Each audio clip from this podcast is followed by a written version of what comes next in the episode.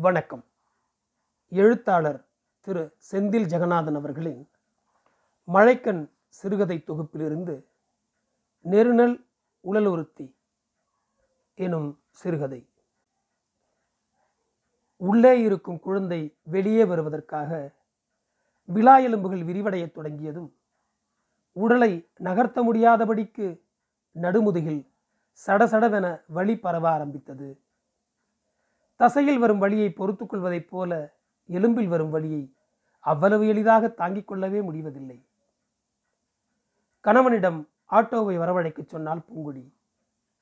இரண்டு நாட்களுக்கு முன் வழி வந்தபோது கசாயம் வைத்து குடித்தவுடனேயே பொய் வழி என்று தெரிந்தது. ஆனால் இன்றைய வழி அடுத்த எட்டிலேயே ஆஸ்பத்திரிக்கு போய் இறங்க வேண்டுமென தாங்க முடியாமல் உந்தி தள்ளியது. கடுமையான வலி இருப்பினும் முந்தைய இரண்டு பிள்ளை பிள்ளைப்பேறு தந்த அனுபவத்தினால் பிரசவம் குறித்த எந்த அச்சமும் பூங்கொடிக்கு இருக்கவில்லை. ராமஜெயம் ஆட்டோவுக்கு ஃபோன் செய்த கையோடு கிருஷ்ணவேணிக்கும் ஃபோன் செய்து பூங்கொடியை மருத்துவமனையில் சேர்க்கவிருக்கும் தகவலை சொன்னான். பையன்கள் இருவரையும் எதிர்விட்டு கிழவியிடம் விட்டுவிட்டு மனைவியை ஆட்டோவுக்குள் தூக்கி அமர வைத்தான் ராமஜெயம். பூங்கொடியை ஸ்ட்ரெச்சரில் கிடத்தி ஆபரேஷன் தேட்டருக்கு எடுத்துச் செல்லும் போதே வேணி வந்து விட்டாள். ஓடி வந்து அண்ணி! என்றாள். அணைந்து கருகிய நெருப்பு துண்டங்களில் தீப்பிடித்து கொண்டதைப் போல பூங்கொடி முகத்தில் வலி மறைந்து வெறுப்பு தகித்தது. அடுத்த ஒரு மணி நேரத்தில் அறுவை சிகிச்சை முடிந்து அவிழ்த்து எறியப்பட்ட துணியைப் போல பிரசவ வார்டில் கிடந்தாள் பூங்குடி. எடை குறைந்து பிறந்ததால் குழந்தையை இன்குபேட்டரில் வைத்திருந்தார்கள். ராமஜெயம் சென்று பார்த்து வந்த பிறகு குழந்தையை பார்க்கும் ஆவலில் இன்குபேட்டர் அறைக்குள் சென்றாள் கிருஷ்ணவேணி. உள்ளே நுழைந்ததும் உடலதிர கூசிய பாதங்களை மெல்ல அடியெடுத்து வைத்து ஒவ்வொரு இன்குபேட்டராக பார்த்து கொண்டே வந்தாள்.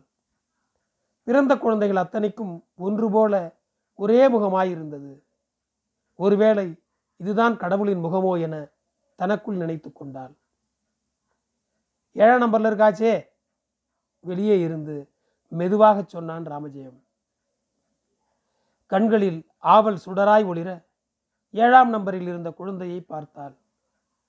தோளிருந்த எலியைப் போல சின்னூண்டு கண்களும் வாயுமாக வெள்ளை துணிக்குள் சுற்றப்பட்டு கிடந்ததை பார்த்து முகமெல்லாம் பற்களாய் புன்னகைத்தாள். பிஞ்சு பார்ப்பதற்கு ராமஜெயத்தின் குட்டி உருவமாக தெரிந்தது. தன் அண்ணனைப் போல் இருக்கிறதென்றால் தன் ஜாடையும் இருக்குமே என்ற ஆவல் மேலிட இன்னும் சற்று தலையை தாழ்த்தி ஆழமாக ஊடுருவி பார்த்தாள். அவளது மூக்கினையும் காதுகளையும் சிறு அச்சில் வார்த்தது போல தெரிந்ததும் உடல் சிலிர்த்தது. உடனே குழந்தையை உள்ளங்கைக்குள் தூக்கி கொள்ள வேண்டும் என தோன்றியது. போதும் வாங்கம்மா என்ற செவிலியின் குரலை கேட்டு திரும்பியவள் மனமின்றி வெளியே வந்து ராமஜெயத்திடம் அண்ணே முகத்தை உரிச்சு வச்சாப்புல அப்படியே நம்மள மாரியே இருக்கானே புள்ள என்றாள். பூங்கொடி கண்ணு முழிச்சதும் அவகிட்ட பிள்ளைய காட்டு நீ எடுத்துட்டு போயிடாச்சு. சொல்லும்போது ராமஜெயத்தின் குரல் தாழ்ந்திருந்தாலும் தடங்களின்றி அவன் சொன்னது வேணிக்கு சற்று நிம்மதி அளிப்பதாக இருந்தது. அவருக்கு இன்னைக்கு லீவ் போட முடியலண்ணா? இந்தா இப்போ மூணு மணிக்கெலாம் டியூட்டி முடிஞ்சதும் நேராக இங்கே தான் வரேன்னு சொன்னார். வந்துடட்டும்ண்ணே ராமஜெயம் தலை நிமிர்த்தி மருத்துவமனை சுவரில் மாட்டப்பட்டிருந்த கடிகாரத்தை பார்த்தபோது மணி ஒன்றை காட்டியது. இன்னும் மூன்று மணி நேரம் என நினைத்து கொண்டு நெடுமூச்சு விட்டான். பிரசவ வார்டில் இருக்கும் மூத்த செவிலி ஒருவர் இவர்கள் இருவரையும் நோக்கி வந்து ம் அம்மா பிள்ளைக்கு பால் கொடுக்கணும். பேபியோட மதரை எழுப்புங்கம்மா என்றதுமே வேணிக்கு உள்ளே வலிய கரம் ஒன்று ஈரக்கொலையை கொத்தாக பிடித்திழுப்பதைப் போல இருந்தது. குழந்தைக்கு பால் கொடுக்க தொடங்கிவிட்டார் என்றால் குழந்தையை கொடுப்பாலோ மாட்டாளோ என்ற பயம் மனதை கவ்வியது. நாள் தள்ளி போனதிலிருந்து ஜோசியம் பார்க்க சோழம்பேட்டைக்கு செல்ல வேண்டுமென பூங்கொடி ராமஜெயத்தை நச்சரித்து கொண்டே இருந்தாள். அவனுக்கோ நிலத்தை உழுவதற்கும் நாற்றடிப்பதற்கும் வயல் வேலைக்கு ஆள் கூப்பிட போவதற்குமே நேரம் சரியாக இருந்தது. நடவு எந்திரம் வந்துவிட்டாலும் கூட கை நடவு போல ஆகாது என்பதாலேயே நத்தம் திருநன்றியூர் ஆலவேலி என பக்கத்து ஊர்களிலிருந்து உதிரி உதிரியாய் வேலைக்கு ஆட்களை அழைத்து வந்து ஐம்பது ரூபாய் அதிகமாக கொடுக்க வேண்டியிருந்தது. கால்நடைகளிடமிருந்து நட்ட வயலை காப்பதற்காக வரப்புகளை சுற்றி போட்டிருந்த கிளேரியா வேலியையும் மூங்கில் முட்களையும் கொஞ்சம் கொஞ்சமாக ஒடித்து அடுப்பெருக்கி எடுத்து போய்விடுகிறார்கள் வழிப்போக்கர்கள். இதற்கிடையே ஒரு நாள் எல்லாவற்றையும் ஓரமாக ஒதுங்க வைத்துவிட்டு இருவரும் ஜாதகத்தை எடுத்துக்கொண்டு சோழம்பேட்டைக்கு சென்றார்கள். ஜாதகத்தை பார்த்த ஜோசியர் சொன்னார் ஸ்கேன் ரிப்போர்ட் மாதிரி சொல்ல முடியலனாலும் கிரகங்களோட கணக்குப்படி பார்க்கும்போது மறுபடியும் உங்களுக்கு ஆம்பளை புள்ளன்னு தான் காட்டுது. அதோட ராமஜெயம் ஜாதக பிரகாரம் உனக்கு புத்திர பாக்கியம் ஏழும் ஆண் வாரிசு தான் கட்டம் சொல்லுது என்று அவர் சொல்லி முடிக்க பூங்கொடிக்கு தாங்க முடியாமல் கண்களில் நீர் மின்னியது. வீட்டுக்கு போகும்போது ராமஜெயம்தான் ஆரம்பித்தான். பூங்கொடி நான் ஒரு விஷயம் உங்கள்கிட்ட சொல்லணும்னு நினச்சிக்கிட்டு இருந்தேன். இன்னைக்கு ஜோசியர் சொன்னதும் இப்பயே சொல்லிடலான்னு நினைக்கிறேன்.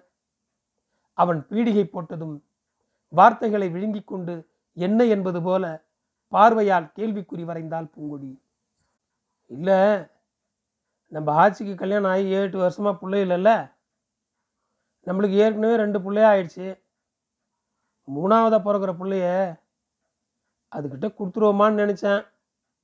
அதுவும் என்கிட்ட வாய் விட்டு கேட்டுடுச்சு. அதான் உங்ககிட்ட ஒரு வார்த்தை கேட்கலாம்னு முதல் முறையாக யாசகம் கேட்பவனுடையதை போல் இருந்தது அவன் குரல். ஓஹோன்னு நானா. என்னடா? இன்னைக்கு அதிசய மசரா புருஷன் வாயில தடலை விட்டுட்டு கூப்பிட்ட உடனே அழைச்சிட்டு வந்தானேன்னு பார்த்தா இதான் சங்கதியா? அடேய் அப்பா பத்து மாதம் சம்மந்து பிள்ளைய பெற்று நோவாமல் உன் தங்கச்சிக்கு நொட்டணுங்கிற என்ன நினச்சிக்கிட்டு இருக்கிற? என்று அவனிடம் உரத்த குரலில் கத்தினாள் இல்லை இந்த பிள்ளைவும் ஆசைப்படி பொம்பளை பிள்ளையா பிறந்தா நம்ம வளர்த்துக்குவோம். ஆனால் பிறந்தா ஆட்சிக்கு கொடுத்துருவோம். யோசனை சொல்பவனைப் போல அவன் சொன்னதும் அவனை நேருக்கு நேர் மறித்து கொண்டு சொன்னான். எதுக்குங்கிறேன்? உன் தங்கச்சிக்கு கை கால் இல்லைன்னா என் கை காலை வெட்டி கொடும்பியா? வீட்டுக்கு வந்து அவள் என் புள்ளிவிட தூக்குனாலே எனக்கு அங்கம் கொதிக்கும். ஊர் உலகத்தில் பிறந்த வீட்டில் அது வேணும் இது வேணும்னு கேட்பாங்கன்னு கேள்விப்பட்டிருக்கேன்.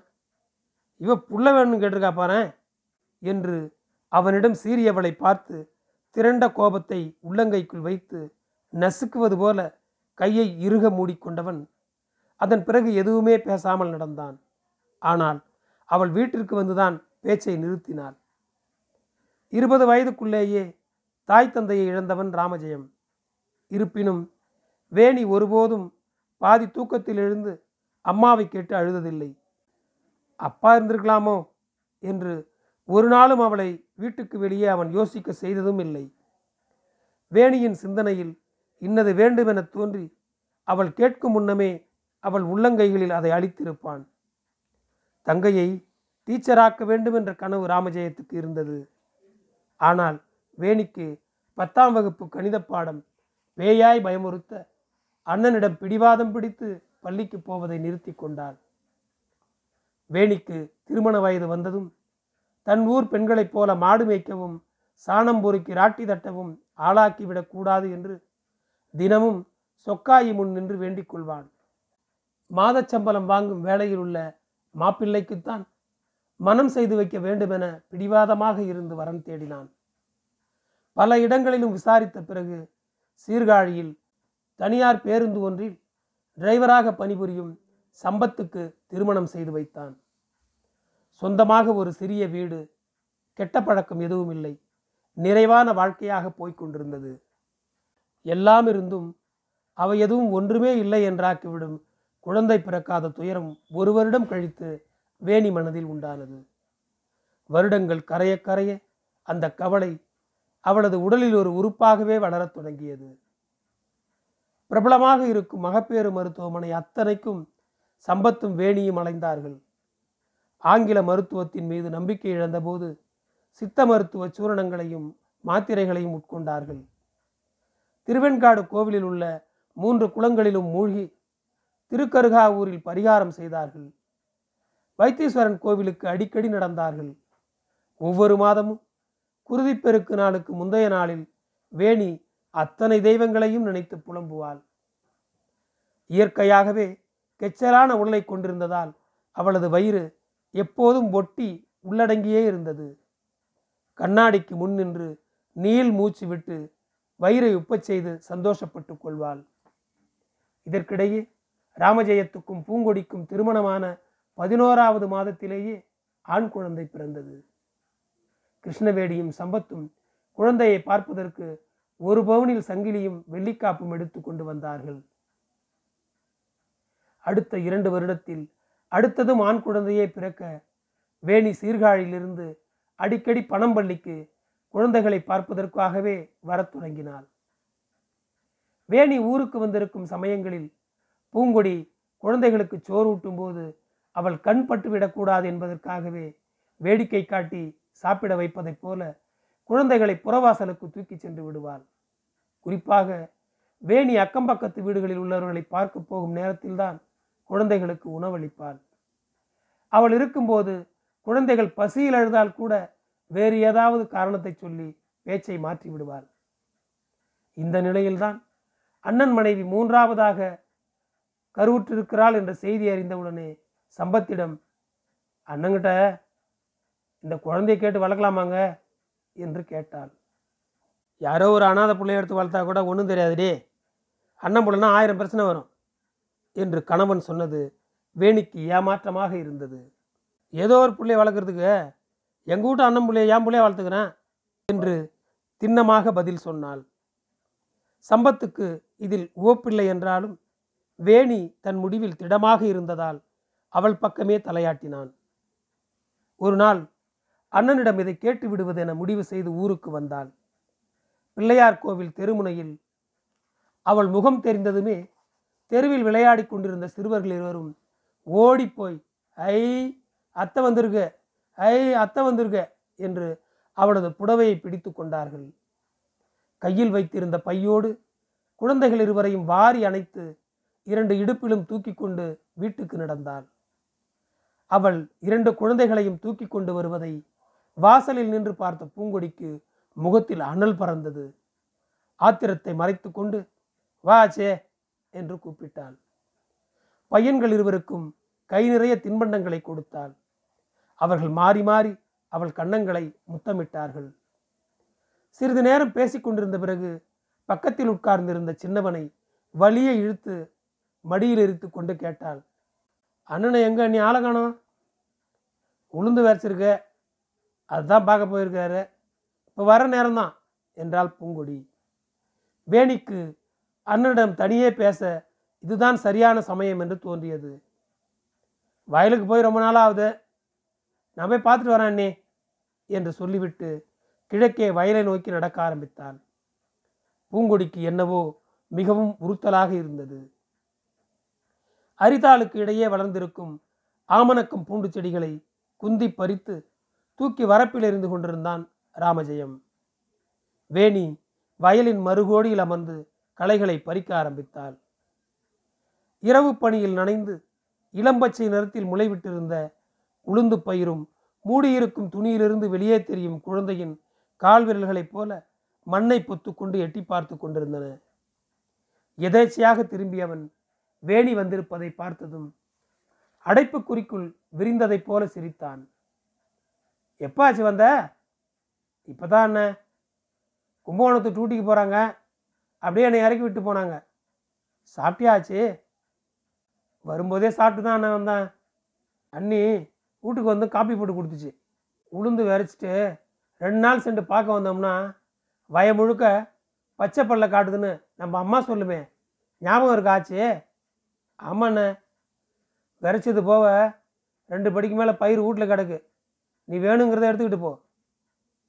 வேணியின் கண்கள் எதையோ சொல்ல தயங்கி கொண்டிருப்பதை உணர்ந்த ராமஜெயம் என்ன ஆச்சு பணங்காசு ஏதாவது வேணுமா?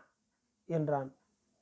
பணத்துக்கு என்ன குறை சொக்காய் புண்ணியத்தில் அதெல்லாம் நல்லா தான் இருக்கிறோம். பின்ன? சொல்ல வந்ததை கடவாயில் அதக்குன மாதிரி இருக்கியே. என்னன்னு சொல்ல. இல்லைண்ணே. நம்ம அண்ணி முழுவாமல் இருக்குல்ல அதான் ஒரு ரோசனை. நேற்றுக்கே அவர்கிட்டையும் கேட்டேன். இப்போ பிறக்க போகிற பிள்ளைய நான் சீர்காழியில் கொண்டு வளர்த்துக்கிட்டோமானே அதான் கேட்கலான்னு வந்தேன்.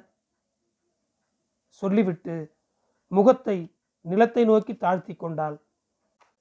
அட இதானா? நானே ஒரு பிள்ளைய வளர்த்துக்கிறேன் ஆச்சுன்னு கேட்கலான்னு இருந்தேன். அவள் என்ன சொல்லுவாளோன்னு ரோசித்தேன் நான் நேரம் பார்த்து அவள்கிட்ட பேசுகிறேன் அண்ணன் அண்ணி ஏதாவது தப்பாக நினச்சிக்க போகுது? அவள் என்ன நினைக்க போகிறா நீ தானே ஆயி எனக்கு தலைச்ச புள்ள. உன்னை விட எனக்கு என்ன கிடக்கு? பிறக்கிற புள்ள உனக்கு தான் ஆயி. ராமஜெயம் சொன்ன அந்த நொடியே வயிற்றுக்குள் எதுவோ ஊர்வதைப் போல தோன்றி அடிவயிறு கூசியது வேணிக்கு. ஜோசியம் பார்க்க சென்ற நாளிலிருந்தே குழந்தையை கொடுப்பது பற்றிய பேச்சை தொடங்கினாலே காலியாய் மாறிவிடுவாள் பூங்கொடி. ஏழாவது மாதம். வயிறு மேடிட்டிருந்த சமயம். தாங்க முடியாத நமைச்சல் வயிற்றை சுற்றி தோன்றிக் கொண்டே இருக்கும். வரக் வரக் என்று நகத்தை போட்டு சொரிந்து வயிறை புண்ணாக்கிக் கொள்வாள். பொழுது முழுவதும் வயலில் கிடந்தாலும் இரவில் அவளுக்கு வெந்நீரில் உப்புக்கல்லை போட்டு அந்த தண்ணீரால் கர்ப்ப வயிற்றின் மீது தடவி கொடுப்பான் ராமஜெயம். அவளுக்கு அது மிகுந்த உணக்கையாக இருக்கும். தன்னை மறந்து அப்படியே உறங்கி போவாள். ஒரு நாள் உப்பு நீர் ஒத்தடம் கொடுக்கும்போது திடுமென விசும்பத் தொடங்கியவன். ஆட்சிக்கு இந்த புள்ளைய கொடுத்துருவோம் பூங்குடி. பிள்ளைய பார்க்கணும்னா இந்த சீர்காழி இதோ இருக்கு. ஓடின ஓட்டத்தில் பார்த்துட்டு வந்துடலாம். புள்ள இல்லாத ஏக்கத்தில் ஆட்சிக்கு ஏதாவது ஆடிமோன்னு பயமாக இருக்கு என்று சொல்லி அழுதான். என்றுமே இல்லாமல் அவன் அழுததை பார்த்தது அவள் மனதை மாற்றியது. குழந்தை பலவீனமாக இருப்பதால் எதிர்ப்பு சக்தி அதிகரிக்க நிச்சயமாக பத்து நாட்களாவது தாய்ப்பால் கொடுத்த பிறகு வேண்டுமானால் குழந்தையை வேணியிடம் கொடுக்கலாம் என்று மருத்துவமனையில் வேலை பார்த்த உள்ளூர் நர்ஸ் அவர்களிடம் அறிவுறுத்தினாள். பதினைந்து நாட்கள் கழித்து ஆனந்த தாண்டவபுரம் சொக்காயி கோவிலில் வைத்து குழந்தையை வேணிக்கு கொடுப்பதற்கு சென்றார்கள். ஒரு மரக்கால் முழுக்க தவிடு நிரப்பப்பட்டு அதன் மீது வெற்றிலை பாக்கோடு ஐநூறு ரூபாய் பணம் வைக்கப்பட்டிருந்தது. சொக்காயி சந்நிதியின் முன் குழந்தை படுக்க வைக்கப்பட்டிருந்தது. தவிட்டு மரக்காலை வேணியும் சம்பத்தும் கொடுக்க பூங்கொடியும் ராமஜெயமும் வாங்கி கொண்டு எங்க புள்ள இனிமே உங்க புள்ள என்று சொல்லி குழந்தையை மாற்றி கொடுத்தார்கள். குழந்தைக்கு திருவரசன் என்று பெயர் வைத்தார்கள். பதினைந்து நாட்கள் குழந்தை பால் குடித்திருந்ததால் பூங்கொடிக்கு மார்புகளில் பால் ஊறிக்கொண்டே இருந்தது. குழந்தை குடிக்காத பால் கட்டிக்கொள்ளும் போதெல்லாம் வழியால் துடிப்பால் ரவிக்கையில் பால் கசிந்து கவிச்சை அடித்துக்கொண்டே இருக்கும். அந்நேரங்களிலெல்லாம் பிள்ளை பசியில் அழக்கூடும் என்ற நினைப்பு தீ வளர்வதைப் போல மனதில் எழும். கொள்ளைப்புறத்திற்கு சென்று தன் மாரை அழுத்தி அங்கிருக்கும் தென்னம்பிள்ளையில் பாலை பீச்சி அடிப்பாள். அப்போது அவளுக்கு கோபம் தலையை மீறும். இதனாலேயே பால் கசியும் தருணங்களில் தினமும் வேணிக்கு தொலைபேசியில் அழைப்பாள். புள்ள சாப்பிட்டானா? புள்ள பசியில் அடிக்கடி அழுவுதா? வெளியே என்ன கடலில் போகுதுன்னு பார்த்தியா குளிப்பாட்டும் போது கை காலை வழிச்சு விடுறியா? என கேள்விகளால் துளைப்பாள். ஒரு நாள் இரண்டு நாள் என்றால் பரவாயில்லை. தினமும் இப்படியே ஃபோன் செய்து அவள் கேட்கும் கேள்விகள் வேணியை மிகுந்த துயரத்தில் ஆழ்த்தும். வீட்டில் ஆளும் பேருமா? அண்ணனும் கூட வளர வேண்டிய என் பிள்ளைய பொட்டை பிறாந்து கோழி குஞ்சை தூக்கிட்டு போனாப்புல அவங்ககிட்ட கொடுத்துட்டு குந்திருக்கிறனே ஐயோ என்று வயிற்றிலும் மார்பிலும் அடித்து கொண்டு ஒப்பாரி வைப்பாள். பாத்திரங்களை போட்டு உருட்டுவாள். சம்பந்தமே இல்லாமல் இரண்டு பையன்களையும் திட்டத் தொடங்குவாள்.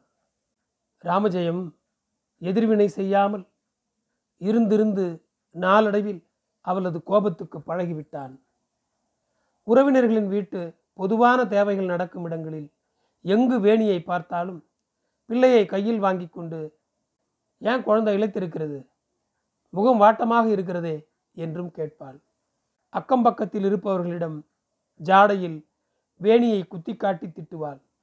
உண்மையில் குழந்தை ஆரோக்கியமாகவே இருந்தது. பூங்கொடி குழந்தைக்கு எப்போது பசிக்கும் என முன்னறிந்து பால் கலந்து கொடுத்து விடுவாள். ஒரு உறவினர் கல்யாணத்துக்கு முந்தைய நாள் இரவே குழந்தையை தூக்கி கொண்டு வந்திருந்தால் வேணி. உறவினர்கள் எல்லோரும் ஜமக்காலத்தில் அமர்ந்து பேசிக் கொண்டிருந்தார்கள். தூக்கத்தில் இருந்த குழந்தை திடீரென கண் விழித்து வீறிட்டு கத்தத் தொடங்கியது. கைப்பையிலிருந்து பால் புட்டியை எடுத்து பால் பவுடரை கலப்பதற்காக வெந்நீர் எடுக்க ஓடினாள். அப்போது அங்கு வந்து குழந்தை அழுவதை பார்த்த பூங்கொடி சற்றென்று குழந்தையை மடியில் கிடத்தி புடவையை விலக்கி பால் கொடுக்க தொடங்கினாள். புட்டியோடு வேணி வர அவள் பக்கமாக வேண்டுமென்றே திரும்பினாள் பூங்கொடி. வேணியை அவமானம் பிடுங்கி திங்க இமைகளை தாழ்த்தி கொண்டு வந்த கண்ணீரை மறைத்து கொண்டவள். அன்றிலிருந்து பொது நிகழ்வு எதற்கும் போவதை முற்றிலுமாக தவிர்த்தாள். வேணி குழந்தையை பெறவில்லையே தவிர பெற்றவளைக் காட்டிலும் நுண்கவனத்தோடு தான் பராமரித்தாள். அதன் மூச்சொலியை கூட ஆழ்ந்து கவனித்தாள். தூக்கத்தை துறந்து இரவெல்லாம் கண்விழித்து பால் கலக்கி கொடுப்பாள். குளிப்பாட்டி சாம்பிராணி புகை காட்டி உடல் முழுக்க பவுடர் அடித்து நெற்றி மூளையிலும் கன்னத்திலும் தாடையிலும் புறங்காலிலும் மை பொட்டு வைத்து அழகு பார்ப்பாள். தங்கச் சங்கிலியும் வெள்ளி கொலுசும் போட்டு குழந்தையை தூக்கி அசைத்து அதன் சிரிப்பை ரசிப்பாள். குழந்தையின் வருகைக்கு பின்னர் வேணியின் உடல் சற்று சதை வைத்தது. கண்கள் ஒளி கொண்டு கண்ணம் விரிந்து பார்ப்பதற்கு முன்பை விடவும் அழகாக தெரிந்தாள். முதன் முதலாக குழந்தை நாவசித்து அத்த என்றுதான் சொல்லும் என அண்டை வீட்டார் சொல்லியிருந்தார்கள். வேணிக்கு அதை நினைக்கும் போதெல்லாம் திக்கென்று துணுக்குரலாக இருக்கும். ஒரு நாள் சட்டநாதர் கோவிலுக்கு குழந்தையை தூக்கிச் சென்றிருந்தாள். அப்போது தத்தி தத்தி நடைபழகத் தொடங்கி இருந்தான் குழந்தை. அம்மாட்ட கிட்ட வாங்க அம்மாட்ட கிட்ட வாங்க ஓடியாங்கடி அம்மாட்ட கிட்ட வாங்க என்று கைத்தட்டி அழைத்தாள். ஒரு பொம்மை அசைந்து வருவதைப் போல நடந்து வந்த குழந்தை மா என்றது. முதல் முறையாக தன்னை அம்மா என்று அழைக்க கேட்ட வேணிக்கு முதுகுத்தண்டில் ஐஸ் கட்டியால் கோடிழுப்பதைப் போல் இருந்தது கால்கள் நிலத்தில் பாவாமல் மிதப்பதைப் போல உணர்ந்தாள். சந்தோஷ மிகுதியில் ஓடிப்போய் குழந்தையை வாரி நெஞ்சோடு அணைத்து கொண்டாள். வீட்டுக்கு முன்னிருந்த பள்ளத்தில் குழந்தைகள் சறுக்கி விளையாடி அடிபட்டு காயமாவதுடன் அடிக்கடி உடல் வழண்டு போகிறது. சிறு பிள்ளைகளுக்கு சொல்லி விலக்கி புரிய வைக்கவும் முடியவில்லை. தெரு அளவிற்கு வாசலுக்கு இரண்டு வண்டி மண் அடித்து மட்டப்படுத்தலாம் என்று நினைத்தான் ராமஜெயம். பக்கத்து தெரு கோவிந்தராஜின் மாட்டு வண்டியை வாங்கி கொண்டு வந்தான். நீண்ட வருடமாக உள்ளங்கையாளருக்கு கூட தண்ணீர் இன்று வறண்டு போய் கிடக்கும் பெரிய குளத்தில் ஊர் மக்கள் மண்ணெடுக்க பயன்படுத்தி வந்தார்கள். மேல் கொத்தில் களிப்பு மண்ணும் கொஞ்சம் ஆழமாக தோண்டினால் ஓரளவிற்கு நல்ல மணலும் கிடைத்தது. மக்கள் மண்ணெடுத்து மண்ணெடுத்து குடைந்ததால் குளத்திற்குள்ளேயே சிறு சிறு குகைகள் தோன்றியிருந்தன. ராமஜெயம் உதவிக்கு ஆளின்றி தானே மண்ணை வெட்டி அன்னக்கூடையில் சுமந்து வண்டியில் ஏற்றி கொண்டு வந்து வீட்டில் மண்ணடித்தான். இரண்டு வண்டி மண்ணையும் உள்வாங்கிக் கொண்ட வாசல் பள்ளம் இன்னமும் நிறையாமல் இருந்தது. மூன்றாவது முறை வண்டியை ஓட்டிக்கொண்டு மண்ணடிக்கப் போனபோது காட்டாமணி மறைந்திருந்த குடைவில் தெரிந்த மண் ஆற்று மணலைப் போல வெளுத்திருந்ததை பார்த்தான். செங்கல் சூளைக்கு தோண்டப்பட்டதைப் போல பத்தடியை தாண்டி ஆழமாக இருந்தது அந்த குடைவு. ராமஜெயத்துக்கு மகிழ்ச்சியாய் இருந்தது. மண்வெட்டியின் முதல் இரண்டு கொத்துக்கு எளிதாக பெயர்ந்தது மண். மூன்றாவது கொத்து கொத்துவதற்காக ராமஜெயம் மண்வெட்டி காம்பை இறுக்கி பிடிக்கும்போது அவன் முதுகின் மீது தலைக்கு மேல் குடைந்திருந்த பெரும் எடை கொண்ட மண்பார் பொத்தென்று பாலம் பாலமாக பெயர்ந்து விழுந்து அவனை போட்டு மூடியது. நடுமுதுகில் விழுந்ததால் முதுகெலும்பு நன்றாக நொறுங்கி போனது. பூங்கொடியும் பிள்ளைகளும் துடி துடித்து குளத்தை நோக்கி ஓடினார்கள். தஞ்சாவூரில் ஒரு பெரிய மருத்துவமனைக்கு தூக்கிச் சென்றார்கள். பின்மண்டையில் பட்ட அடியால் கோமா நிலைக்கு சென்று விட்டதாக மருத்துவர்கள் கூறினார்கள். கையில் இருந்த பணமெல்லாம் போதாமல் இருந்த சொற்ப நிலங்களையும் அடகு வைத்து மருத்துவ செலவை பார்த்தால் பூங்கொடி. அதுவும் போதாமல் இருக்க தாலிக்கொடி உட்பட எல்லா நகைகளையும் விற்கும்படியானது. அண்ணனுக்காக வேணியும் கணவனிடம் சொல்லி தன்னாலான உதவிகளை செய்தாள். கிட்டத்தட்ட பதினோரு லட்சம் ரூபாய் செலவு செய்தும் மூன்று மாதங்களில் ராமஜெயம் இறந்து போனான். தலை வீழ்ந்தபின் குடும்பம் நொடித்து போனது. பத்தாயத்தில் இருந்ததெல்லாம் உணவானது போய் பத்தாயத்தையே விற்று உணவு சமைக்கும் நிலை வந்தது. அக்கம் பக்கத்திலெல்லாம் வாங்கிய கடனுக்கு அவமானத்தால் வட்டி கட்ட வேண்டியிருந்தது. சொந்த வயலும் திடலும் போன பிறகு கூலி வேலைக்கு போகும் ஆட்களிடம் வேலை கேட்டு சென்றால் பூங்கொடி. ஆம்பளை புள்ளிவில் ஒரு கடைக்கண்ணிக்கு வேலைக்கு போடுறதை விட்டுட்டு எதுக்கு இப்படி வேவாத வெயிலில் கிடந்து அல்லாடுற? என்று யோசனை சொன்னார்கள் ஊர்க்காரர்கள். வேணி அவ்வப்போது அன்னிக்கு பணம் காசு கொடுத்து அனுப்பினாலும் நேரில் வந்து பார்ப்பதை தவிர்த்தாள்.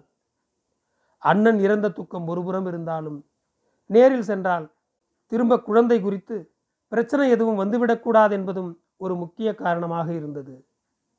இரண்டு வருடங்கள் மேகம் கரைவதைப் போல ஓடின. ராமஜெயம் இறப்புக்கு பிறகு பூங்கொடி குன்றி போய்விட்டாள். குரலருந்து யாரிடமும் பேசாமல் வதங்கிய கீரைத்தண்டை போல ஆனாள்.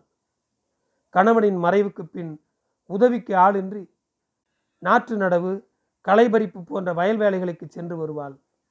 சரியான உணவின்றி நாளாக நாளாக பிள்ளைகள் இழைத்து போனார்கள். வாசலில் நின்றிருந்த முருங்கை தினசரி குழம்புக்கு ஆனது. மாற்றுச் சீருடை எடுக்க வேண்டும் என்ற ஏக்கத்தை நிதம் பூங்கொடியிடம் சொல்வார்கள். இரண்டு பிள்ளைகளையும் வெறும் வயிறோடு தூங்க வைத்துவிடக் கூடாது என்பதால் கிடைக்கும் வேலையை செய்து வந்தால் பூங்கொடி. திருமணமாகி பன்னிரண்டு வருடங்கள் கழித்து வேணி கருவுற்றாள். பூங்கொடிக்கு இதை சொல்ல வேண்டும் என ஃபோன் செய்தாள்.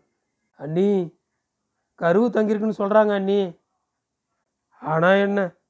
இதை பார்த்து சந்தோஷப்பட அண்ணன் இல்லையான்னு நினைக்கிறப்ப எனக்கு ஆத்து ஆத்து போகுது அண்ணி என்று குரல் தழுதழுத்தாள். அதெல்லாம் உங்கள் அண்ணன் நம்ப கூடவே தான் ஆகியிருப்பாரு. வருத்தப்படாத. எல்லாம் நல்லா தான் நடக்கும். அதான் அண்ணி உடம்பு போட்டு அசிங்கிக்காம நல்லா ரெஸ்ட் எடுக்கணும்னு சொல்லியிருக்காங்க அண்ணி அதனால் அவள் இழுப்பது பூங்கொடிக்கு தொண்டைக்குள் எதுவோ உருள்வதைப் போல் இருந்தது. பிரசவம் வரைக்கும் உள்ள கொஞ்ச நாள் அங்கேயே இருக்கட்டுமா அண்ணி நானும் அவரும் நாளைக்கு கொண்டாந்து விட்டுட்டு வர்றோம் என்றாள். அதற்கு பிறகு அவள் பேசிய எதுவும் பூங்கொடிக்கு கேட்கவே இல்லை. துணி மூடிய எலும்புக்கூடுகளைப் போல கிடந்த பிள்ளைகளை பார்த்தாள். ஒடுங்கிய கண்களோடு தூங்கிக் கொண்டிருந்தவர்களின் குடலில் இன்றைய நாளின் பசி இன்னும் கூட ஆறாமல் மிச்சம் இருக்கலாம் என்று நினைத்தபோது அவள் கண்களில் கண்ணீர் வழிந்து ஓடியது. கிழிந்த கால் சட்டைகளும் ஊக்கு போட்ட சட்டைகளும் போட்டுக்கொண்டு இரண்டு வேலை மட்டுமே சாப்பிடும் இந்த பிள்ளைகளோடு நல்ல சாப்பாடு சாப்பிட்டு நல்ல துணி உடுத்தும் அந்த பிள்ளையும் சேர்ந்து பசியில் எழும் காட்சி மணக்கண்ணில் ஓடியது. மறுநாள் அதிகாலையிலேயே கொட்டும் பணியில் கையில் பெரியவனை பிடித்து கொண்டு இடுப்பில் சின்னவனை தூக்கி கொண்டு ஊரை விட்டு கண்காணாத இடத்திற்கு சென்றுவிட வேண்டுமென சாலையை நோக்கிய ஒற்றையடி பாதையில் எட்டு வைத்து நடக்கத் தொடங்கினாள் பூங்கொடி. நன்றி. தொடரும்